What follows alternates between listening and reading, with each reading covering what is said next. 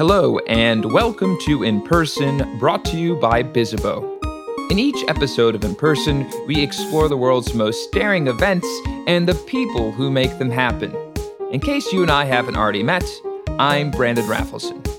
This is another entry in our Experiential Marketing Summit series, where we recorded interviews with industry leaders live on the event floor.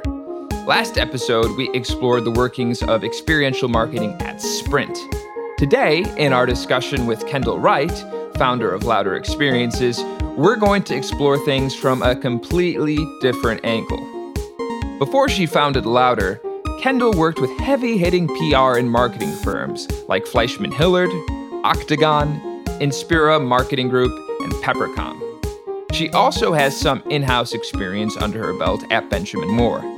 Kendall has worked in almost every aspect of events, from budgeting and strategy to staffing, sponsorship, communications, management, and more.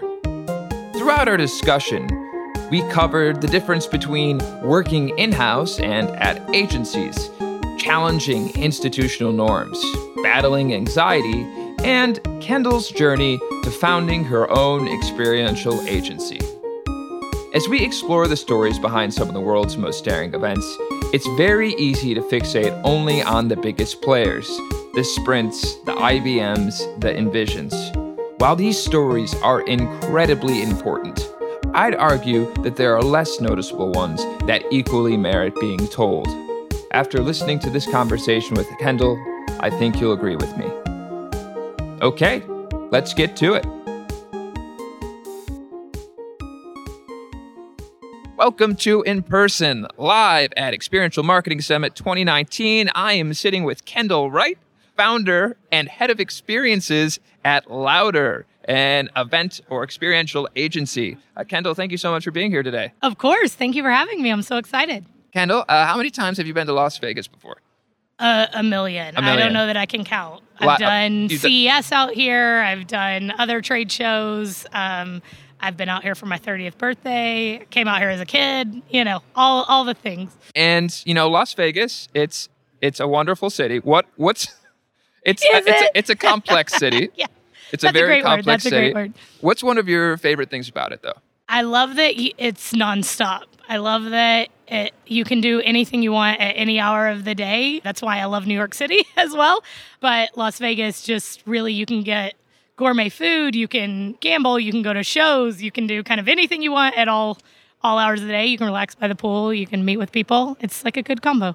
So, Kendall, you are the founder of this event agency. I understand that before you ended up working with Louder, before you ended up founding it, you worked with uh, other agencies beforehand, and you also worked in house with a number of different companies. How did you get involved with events? So, my first job out of college was at a PR firm working in New York City, working on B2B tech, just pitching media relations. And I was bored. I was bored out of my mind. And so I moved over to a different agency that did more consumer PR. And they said to me, like two weeks into the job, hey, we have this sponsorship of Fashion Week. You're going to run it. It's a wine client. And I said, absolutely not. I'm 22 years old and I shop at the Gap. I'm not fashionable and I don't drink wine. I drink amaretto sours and Bud Light. Like, I cannot do this. And they were like, well, too bad. You're all we have. So you're going to do it. And I just fell in love with it. I just, looking at it like a puzzle and saying, okay, we spent this much, but when also we were a PR agency, we weren't experiential back then. And so when you look at what the ROI needs to be, we needed to get press coverage. And so, how do you get attention and how do you get media to talk about something when you're one of eight bar sponsors at the largest event that people like Mercedes Benz and Amex dominate, right? And so I just started looking at it and like cracking the code of what will people talk about, what will be memorable, what will connect this high end audience with our day to day, and how do we give our day to day customer this high end experience, and how do we kind of cross it? And I just, I got addicted to that. I got addicted to kind of solving that puzzle and, and bringing something to life that is memorable and is driving impact on your consumers on, on every end. Three years later, after a lot of work on our end, the the wine company had tasked our agency with making them more familiar to the millennials and to a fashionable audience. And so 3 years later, through some tasting events and through the Fashion Week partnerships and through some other things we did, we had gotten a ton of press. We were mentioned on Gossip Girl without a paid integration. Um, again, dating myself, uh, Gossip Girl. but back then it was so huge. It was like the biggest win ever. And I just, ever since then, I fell in love with kind of the events and it kind of ended up shaping my career my background is PR, so I always kind of ended up being that hybrid event PR person because I understand what the PR teams need. So I worked at some PR agencies and always kind of was recruited or carved out that role of okay, you have a client, you're doing the press and the media relations and the speaking points. When you have those non traditional touch points, I'll I'll run them and I'll build them and I'll create them for you. So you you really ran with it. yeah, I did. Uh, my first big tour, which is one of my favorite stories, but uh, was at that same PR firm, and we had a kids' toy brand come to us and say, "Hey, we're going to launch nationally, and we want to be everywhere." And it was before the big days. Now everyone does tours, but it was back then. They didn't have money for an ad campaign to reach national and so my team and I put together a tour of eight markets from New York all the way to LA. And I actually bought a school bus, uh, like off Craigslist, wrapped the school bus with a wrap vendor, designed costume characters, basically built the whole tour myself, not knowing what a tour was, not having any of the resources that today's experiential teams have and then got on the bus with two interns for three months while still managing my other clients. Wow. There, so, I, I have so many questions about that. First off, you can buy a bus from Craigslist. You, well, back then you could. I don't know that I would trust it now. Hmm. uh, but yeah, back then I did. It was cheaper than renting, and we wanted it to be a school bus because it was a kid's educational toy. Uh, and I just looked, I researched all the options, and again, as a 25 year old, I bought a school bus and then figure out how to wrap it and get it to New York City and drive it. Um, and yeah, the rest is history. Now, so you learned you learned like how to drive it as well. Oh yeah, so we, you had to get a that's a special license. We didn't. So this was where my genius comes in. But uh, we knew that if we went certain size, so we got the short bus because we knew if we went over a certain size, we would all have to get CDLs, and we didn't want to have to get CDLs. So it was a smaller school bus. But we did. Me and two 20 year old interns drove it across the country. Uh, it was a wild, a wild ride. We hired our brand ambassadors off Craigslist. There weren't staffing agencies at the time, so each market we hired our brand ambassadors. We did all of our partnerships through like MySpace messaging. We just called schools up directly and said, "Hey, can we come to your school?" it was really kind of ground up. And wow. so later, when I went to Octagon, which, as everyone knows, is, is the global leader in sports marketing and event marketing, when I went to Octagon, I really went because I wanted to know if I was doing it correctly or not. I had been doing it kind of roguely from PR firms, and I wanted to learn kind of the processes and, okay, how do you really do this stuff? Because I'm buying buses off of Craigslist and making things happen, and I can always do that.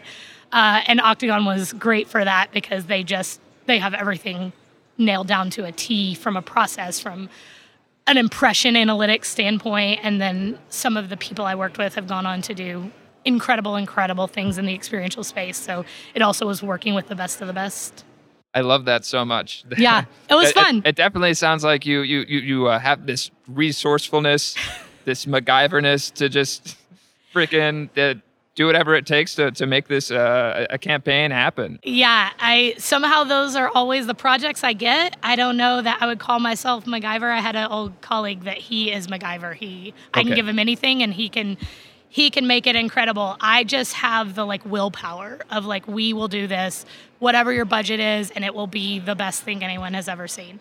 So that's like my driving force. Okay, so you've worked with a lot of agencies, uh, including Octagon during your career working for these uh, different organizations, what are some some of those key takeaways that you you sort of learned from agency life?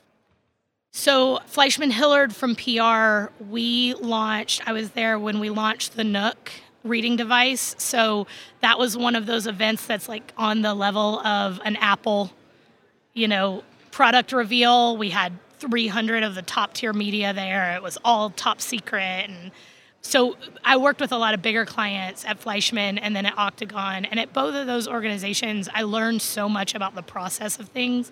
I am not a process person. I am a get shit done person. And so um, those really helped me when I did go in house to kind of back up and say, okay, let me show you the process of how I got here and, and why this is going to work and, and what how we can measure it. Uh, both of them were really big about ROI and measurement because they were working for these big global clients that had board members, that had bottom lines, that they had to show and prove what every dollar was using. And then also just the brain power at agencies like that.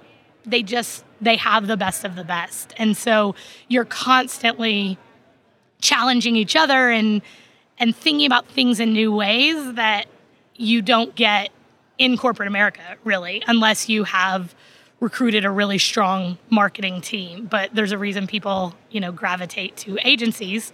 And then those elite agencies have kind of gotten to the top by getting the best of the best and and just having those minds on fire all of the time. For sure. So you took a lot of this uh, agency experience you had, and then you also started working for uh, in-house for some organizations. What was it like transitioning to that?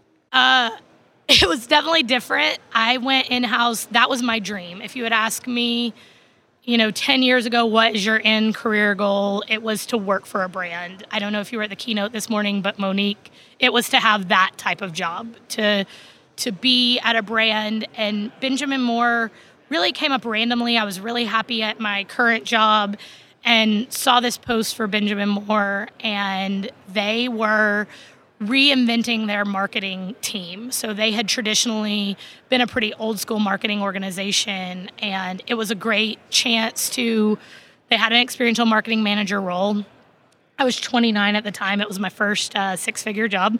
So it was like a, a big deal. I was like, oh, I've achieved all my dreams. You know, I'm here, I'm set.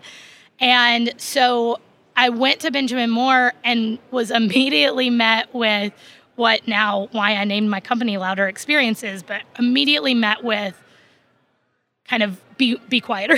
you know, um, we're calmer. We don't do things as fast here. We have a lot of approval levels. We have a lot of people that need to stakeholders that need to buy off on this. They were very risk averse, and I am not risk averse.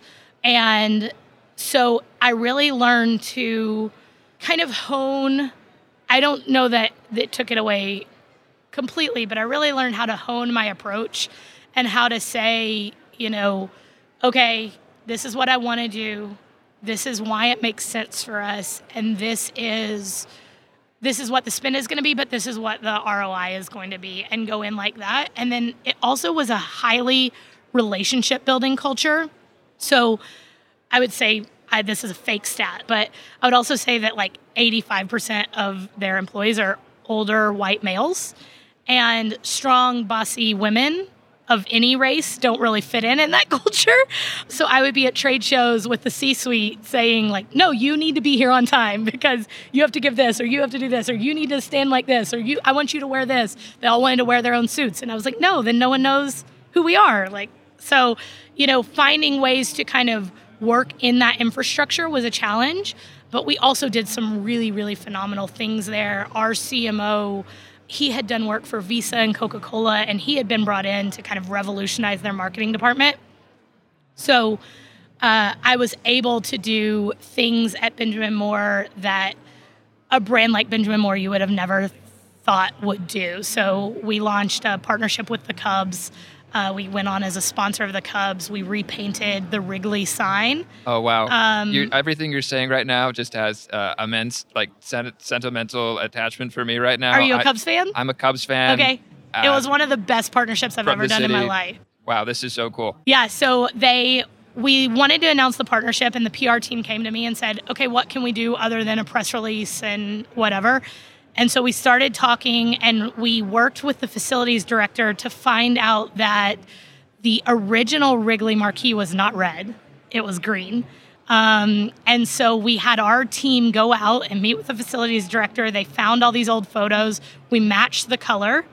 And then for one week, when we announced our partnership, we painted it green. Or we did that in the morning, but it stayed green for a week.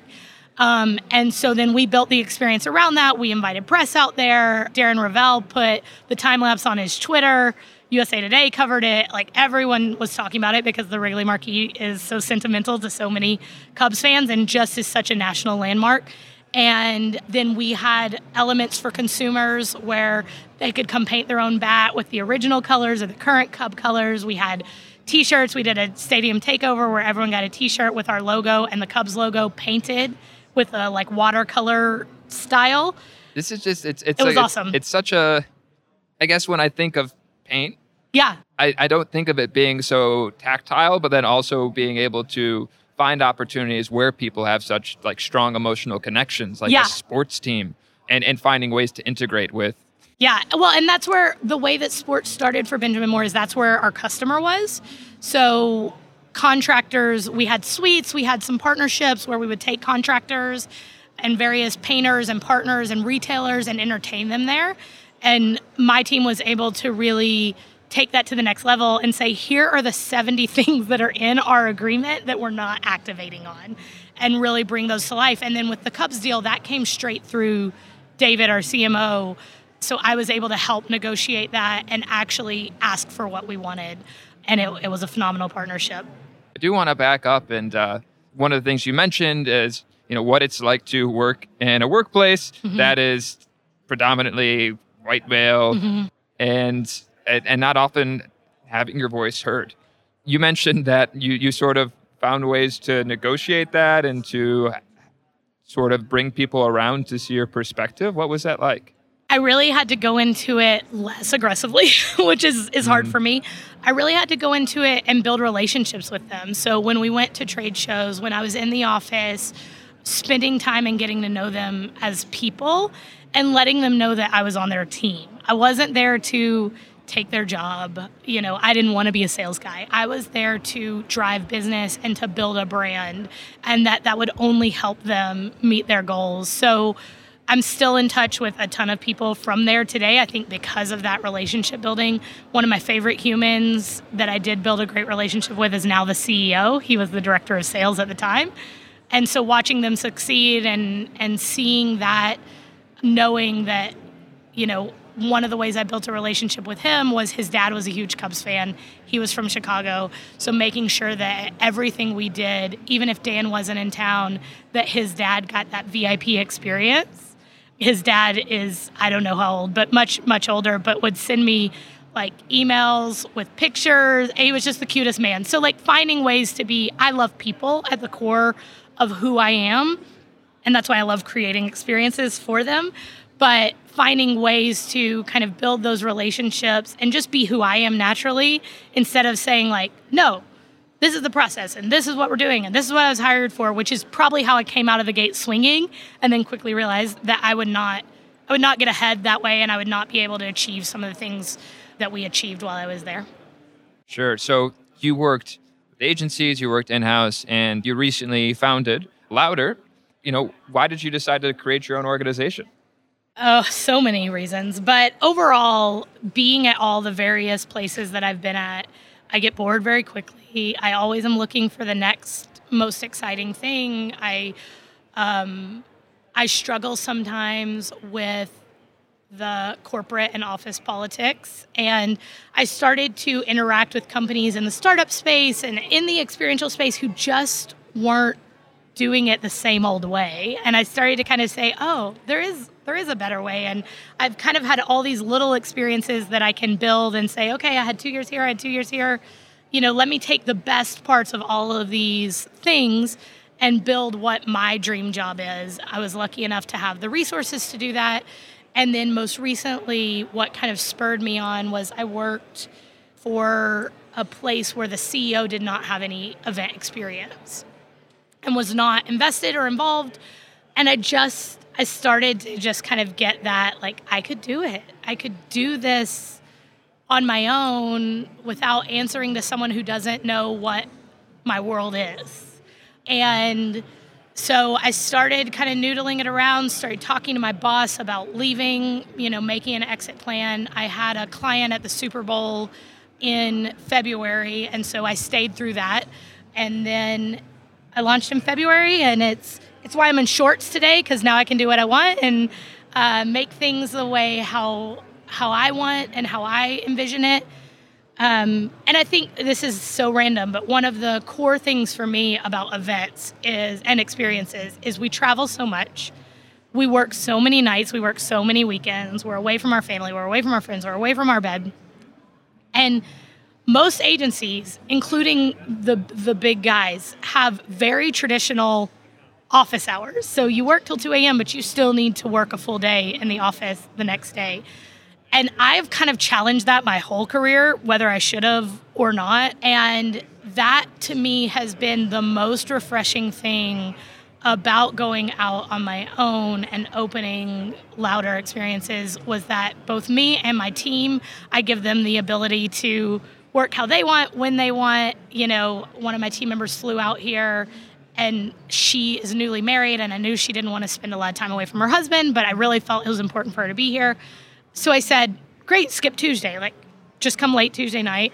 She ended up booking a morning flight because it was better for her schedule, but I didn't have any say. Like I didn't care about that. And she kept asking me, she was like, Are you sure I don't need to wear a suit? Are you sure I don't need to wear like business professional clothes? I was like, No, you wear like what you're comfortable in, what what makes you your best self. And I think that's what I have found is owning my own company and launching louder has has made me really be able to lean into the way I do things and and the way I know like I know I can buy a bus and rep it and and do all of this. I know that I can figure out how to sponsor Fashion Week without any fashion experiences and crush it. And it has just really given me that freedom to say like, okay, I want to take all of the best pieces from all of the places I've worked and really breathe that in to my clients and into my teams. Definitely. It's a, it's a very novel approach, but it's something that I personally increasingly hear talking to folks is it's not a 9 to 5, it's not a 9 to 6. It's it's a blend and it's just that's kind of how it is. It's a it's a, it's a work life blend. Yeah. And uh, not a very, balance. Yeah. yeah. I mean, experiential is never going to be that. I remember at Fashion Week, one of the things my boss told me, she was a very old school New York PR girl, so it makes sense that she said this, but she was like, go to every after party you're invited to. Like, that is, you need to build relationships, and you're in New York City, you need to hobnob and blah, blah, blah. I remember staying out till 4 a.m. and being at the office at 8.30. And, like, I, that to me is just so crazy. And I also just have found I am a late night worker just by nature. And that's where my mind works great. If I can get up in the morning and work out and have breakfast and chill and like answer emails and not feel stressed and then start my day, I'm way more productive and way happier than when I feel like I need to race just to have my butt in a seat. Like if somebody needs a meeting at 7 a.m., I can be there. And I want my team to feel that too. I don't want them to ever feel like we're going to run you into the ground because you're going to be at this event for two weeks and then you're expected to be back here on Monday morning, bright eyed and bushy tailed, and like go on to the next. We're always going to have the next and we're always going to have that lifestyle. So, what is that blend that makes you feel empowered and in control of your own life, but also makes you a better human and better worker and gives you more creativity? I always have the most creativity when I get like rest. you know, I remember I had an idea at Benjamin Moore and I came in, I had been traveling so much because we had a very slim team there. It was me and two interns, and then I later hired a full time person. But I came into my the VP of marketing's office and I was like, I have this idea for this big trade show that we do, and here's what we're gonna do, and this and that. He was like, Oh, that's amazing. Like, when did you think of that? I was like, I had two days off. Like, you know, when your brain is not constantly thinking about what you're doing at that time, you're able to refresh and, and re-energize and and think of the next big thing or think of the most exciting thing or how you can do things differently. And that's just really important to me. And I think it's important to the next generation of people. They're not every time I interview someone, I make sure at all of my jobs, I've always done this. I've said, listen, if you're looking for a job that you can check out of at four, five, six p.m. every day, or that you never have to travel, like events aren't for you. But you have to find a way to make those fuel you and and to move on. Excellent. So this makes me think of a, a few questions for you. Mm-hmm. Uh, one of which is that you mentioned that one of the things that sort of inspired you to found your own company is that you saw a lot of organizations out there doing great things when it came to experiential. Could you tell us maybe one or two individuals who you think are really doing a great job or it, brands even? Yeah, I don't know that I pay as much attention to the individual, but brands, Bumble is just crushing it right now. I think I have their panel on my schedule. I didn't even know they did this co working space, but just everything they're doing is left and right, just crushing it to their audience and then to the general consumer. So, Match.com was one of my early clients at Fleishman Hillard. And back then, the online dating space was so scary, right? And uh, we did some cool things and kind of brought them into the conversation then. And our goal was to try to make online dating mainstream.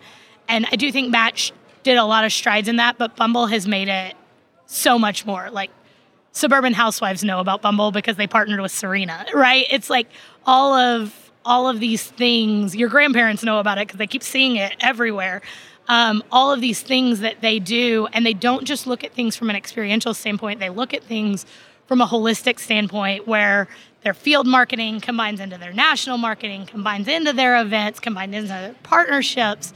They recently launched a magazine and like everyone's getting out of the print space and they see you know, I think they just have that forward thinking of here's what our customer wants and here's how we're going to bring it to life and they do things so beautifully. Like I I love everything they do. Yeah. Awesome. And you've had a lot of experience, you know, as we sort, sort of talked about working for a bunch of different types of organizations. Looking back earlier in your career, what's one piece of advice you would give yourself? My gut says to tell myself to be patient, but I think if I if I was patient, I wouldn't be where I am today. I'm not really a patient person. My other piece of advice would probably be like be quieter, don't complain so much, but again, like I wouldn't be here. I, I, ch- I, was able to change a lot of things at different companies that I worked at and for different clients by speaking up. I think the advice I would give myself was just like, you got this. Stop being so anxious. I, I've found a lot of peace the older I've gotten at all of my companies in the confidence in my experience and in my creativity and in my ability to execute that I didn't have when I was younger, you know. And everyone kind of has that, but I remember just uh, before we launched, so Fashion Week, which hits in September, the fall one, and then we left the Sunday after Fashion Week ended on Friday for the three month tour of the bus. And I was managing both of those programs and going on the bus tour. I remember the two weeks leading up to that calling my mom and saying, like, I can't sleep. Like, my mind is just constantly like, what if this happens? What if this happens? What if this happens?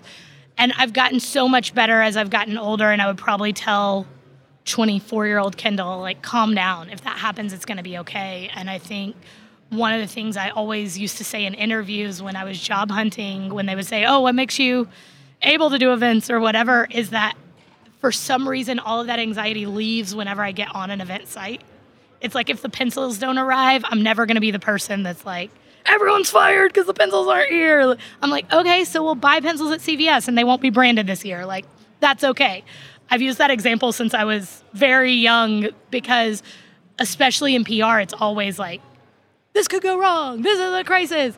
And so reminding myself and and telling that person like it's going to be okay and and as long as you're flexible and can figure those things out on site, the people that have succeeded for me the most that have worked for me have been the people that kept that calm and that said, you know, that's okay. Here's what we'll do. Or this happened. Oh, well, like, here's how we'll shift.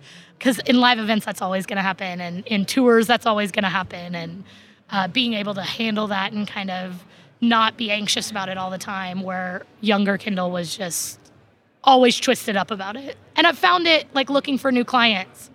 I have no anxiety about that, which someone asked me here yesterday, they were like, oh, you had one big client and you took them from your old agency and you left and started your own. That's what everyone does. And I was like, no, actually, I left with no client. Um, but I've just really been confident in my relationships and in my experience and in my product and what I know my team is able to create that I haven't had that anxiety around like what if this doesn't come? What if someone doesn't, you know, sometimes you have that small nagging, but that has clearly been something that I've learned over a lot of time. And if I could have learned that much younger, I probably would have been much less anxious during those nights leading up to my big launches. All right. So, not to put you on the spot, but Louder's out there. It sounds like a very cool company with uh, a great leader and uh, a great organizational culture. Thank you. Uh, that embraces uh, that sort of work-life blend Yeah. uh, a bit more. What's your what's your game plan? How uh, where do you see it going in the the next couple of years, and how do you think you'll get there? Yeah, no, you're not putting me on the spot. And I actually met with my web development team the other day and they asked me all those same questions. So I have them all prepared. My game plan is to have four to five full time employees by early next year. So that will be one year with launch. As I mentioned to you earlier, we have a couple full time right now. So I'd like to have that. I definitely have revenue goals because I've learned as a business owner you have to have those. Uh, that's probably my biggest weakness as a biggest owner that I'm like, I just want to do cool shit with cool people. Like, I don't care if they don't have money. And my finance team is always like, no, they have to have money. like, you, you cannot do everything for free. And I'm like, it's just awesome. I'll do it. Like, no big deal. Uh, so I definitely have revenue goals. And my dream for Louder I don't have a goal to be an Octagon or a Momentum or a Jack Morton. They're so huge and they're global and they create amazing things. And that's great for them. I have seen a lot of success in that mid level agency, and that's where I kind of always gravitate towards. For me, success looks like in three years that no one's asking what is louder, that they know about us, that they refer people to us. And that has been probably the most surprising thing to me and my parents. Um, my dad is in banking, so he always laughs about, like, oh, I didn't realize you knew this many people because he just doesn't know this world. Um, but the referrals have come really fast and furious. I got one from an old client a couple weeks ago that said, like, oh, this is Kendyl. She'll do everything for you. Like, trust her. She's amazing. And that's what I want for Louder too. I've built that kind of on my own with my clients and with my vendor partners and different people, but I want that to be I want Louder to just be synonymous with, oh, they do the coolest shit and they're easy to work with and they make us look good. Um, so that is my my like goal. And then from a event perspective, I always look at like what events do I want to be a part of. The Super Bowl was a big goal of mine. At my role at my last agency, I found a client, won a client, and then won the Super Bowl business. And we just did that. I did that as a part of my old agency in February. So that was like for a sports fan, bucket list, dream, activation. Now I'm kind of thinking like global, the Olympics, can. I haven't really done a lot in the music space. And as Coachella gets bigger and bigger, this year I had a lot of FOMO. Not I have no desire to attend a music festival, but I had a lot of FOMO from the people who were there because of the brand activation. So I kind of always look at like what what places do I want to be? You know, where do I where do I want to activate at and and what ideas do I have around those big events? That's kind of what I look at my, my milestones as. Awesome. Well, this is a very exciting time. I'm super pumped for you all. You're amazing. Uh, it's been uh, uh, a lot of fun getting to learn more about Louder and your experience. If people want to get in touch with you to learn more about Louder or just, you know, chat, um, how, how can they do that? They can email me. It's probably the easiest. I probably shouldn't give my cell phone number out on a podcast. Yeah, yeah, you you can we can avoid it. Uh, they can email me. It's Kendyl, K E N D Y L, at louderexp.com. So louderexperiences.com, uh, Kendyl at louderexp.com. Uh, my website also has a contact form. It's under development right now because I have this badass web agency. I cannot wait to see what they build. It's under development and I've had to be patient. Again, back to the patience. My web guy was like, no, I can't give this to you in two weeks. And I was like, yeah, no, I need it tomorrow. But so I have a contact form on there as well if that's easier. And my website is louderexp.com. Awesome. Thank you so much, Kendyl. Thank you. This was amazing. So fun. Best of luck. Okay, this one was a lot of fun. A big thank you again to Kendyl for joining us and to you for listening. If you found this conversation to be insightful, please help us spread the word by sharing it with your colleagues and friends or by leaving a glowing review in iTunes. If you have any feedback or suggestions, as always, please feel free to drop us a line at in-person at bizzabo.com. If you'd like to see somebody else featured on the show, you can let us know by using the guest submission form at inpersonpodcast.com. Until next time, I'm Brandon Rafalson, and this has been In Person.